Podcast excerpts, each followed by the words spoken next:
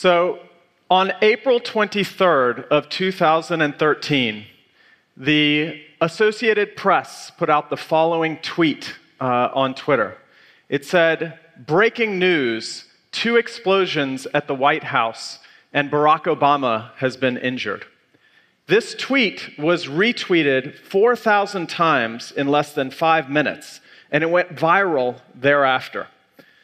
Now, this tweet wasn't real news put out by the Associated Press. In fact, it was false news or fake news that was propagated by Syrian hackers that had infiltrated the Associated Press Twitter handle. Their purpose was to disrupt society, but they disrupted much more because automated trading algorithms immediately seized on the sentiment on this tweet and began trading based on the potential that the President of the United States had been injured or killed in this explosion.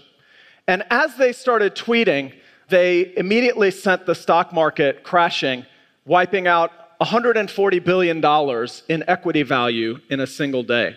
Robert Mueller, special counsel prosecutor in the United States, issued indictments against three Russian companies and 13 Russian individuals on a conspiracy to defraud the United States by meddling in the 2016 presidential election. And what this indictment tells as a story is the story of the Internet Research Agency, the shadowy arm of the Kremlin on social media. During the presidential election alone, the Internet Agency's efforts reached 126 million people on Facebook in the United States, issued 3 million individual tweets, and 43 hours worth of YouTube content, all of which was fake, misinformation designed to sow discord uh, in the US presidential election. A recent study by Oxford University showed that in the recent Swedish elections, one third of all of the information spreading on social media about the election was fake or misinformation. In addition, these types of social media misinformation campaigns can spread what has been called genocidal propaganda. For instance, against the Rohingya in Burma, triggering mob killings in India. We studied fake news and began studying it before it was a popular term. And we recently published uh, the largest ever longitudinal study of the spread of fake news online on the cover of Science in March of this year. We studied all of the verified true and false news stories that ever spread on Twitter from its inception in 2006 to 2017. And when we studied this information, we studied verified news stories that were verified by six independent fact checking organizations. So we knew which stories were true and which stories were false. We can measure their diffusion, the speed of their diffusion, the depth and breadth of their diffusion, how many people become entangled in this information cascade, and so on. And what we did in this paper was we compared the spread of true news to the spread of false news. And here's what we found. We found that false news diffused further, faster, deeper, and more broadly than the truth in every category of information that we studied, sometimes by an order of magnitude. And in fact, false political news was the most viral. It diffused further, faster, deeper, and more broadly than any other type of false news. When we saw this, we were at once worried, but also curious. Why? Why does false news travel so much further, faster, deeper, and more broadly than the truth? The first hypothesis that we came up with was well, maybe people who spread false news have more followers, or follow more people, or tweet more often, or maybe they're more often verified users of Twitter with more credibility, or maybe they've been on Twitter longer. So we checked each one of these in turn. And what we found was exactly the opposite. False news spreaders had fewer followers, followed fewer people, were less active, less often verified, and had been on Twitter for a shorter period of time. And yet, false news was 70% more likely to be retweeted than the truth, controlling for all of these and many other factors. So we had to come up with other explanations. And we devised what we called a novelty hypothesis. So if you read the literature, it is well known that human attention is drawn to novelty. things that are new in the environment. And if you read the sociology literature, you know that we like to share novel information. It makes us seem like we have access to inside information, and we gain in status by spreading this kind of information. So, what we did was we measured the novelty of an incoming true or false tweet compared to the corpus of what that individual had seen in the 60 days prior on Twitter. But that wasn't enough because we thought to ourselves, well, maybe false news is more novel in an information theoretic sense, but maybe people don't perceive it as more novel. So, to understand people's perceptions of false news, we looked at the information and the sentiment contained in the replies to true and false tweets. And what we found was that across a bunch of different measures of sentiment surprise, disgust, fear, sadness, anticipation, joy, and trust false news exhibited significantly more surprise and disgust in the replies to false tweets. And true news exhibited significantly more anticipation, joy, and trust in reply to true tweets. The surprise corroborates our novelty hypothesis. This is new and surprising, and so we're more likely to share it. At the same time, there was congressional testimony in front of both houses of Congress in the United States looking at the role of bots in the spread of misinformation. So we looked at this too. We used multiple sophisticated bot detection algorithms to find the bots in our data and to pull them out. So we pulled them out, we put them back in, and we compared what happens to our measurement. And what we found was that, yes, indeed, bots were accelerating the spread of false news online, but they were accelerating the spread of true news at approximately the same rate which means bots are not responsible for the differential diffusion of truth and falsity online. We can't abdicate that responsibility because we, humans, are responsible for that spread. Now, everything that I have told you so far, unfortunately for all of us, is the good news. The reason is because it's about to get a whole lot worse. And two specific technologies are going to make it worse. We are going to see the rise of a tremendous wave of synthetic media, fake video, fake audio, that is very convincing to the human eye. And this will be powered by two technologies. The first of these is known as generative adversarial network. This is a machine learning model with two networks, a discriminator whose job it is to determine whether something is true or false, and a generator whose job it is to generate synthetic media. So the synthetic generator generates synthetic video or audio, and the discriminator tries to tell is this real or is this fake? And in fact, it is the job of the generator to maximize the likelihood that it will fool the discriminator into thinking the synthetic video and audio that it is creating is actually true.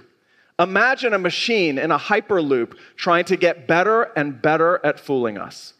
This combined with a second technology, which is essentially the democratization of artificial intelligence to the people. The ability for anyone without any background in artificial intelligence or machine learning to deploy these kinds of algorithms to generate synthetic media makes it ultimately so much easier to create videos. The White House issued a false doctored video of a journalist interacting with an intern who was trying to take his microphone. They removed frames from this video in order to make his actions seem more punchy. And when videographers and stuntmen and women were interviewed about this type of technique, they said, yes, we use this in the movies all the time to make our punches and kicks look more choppy and more aggressive.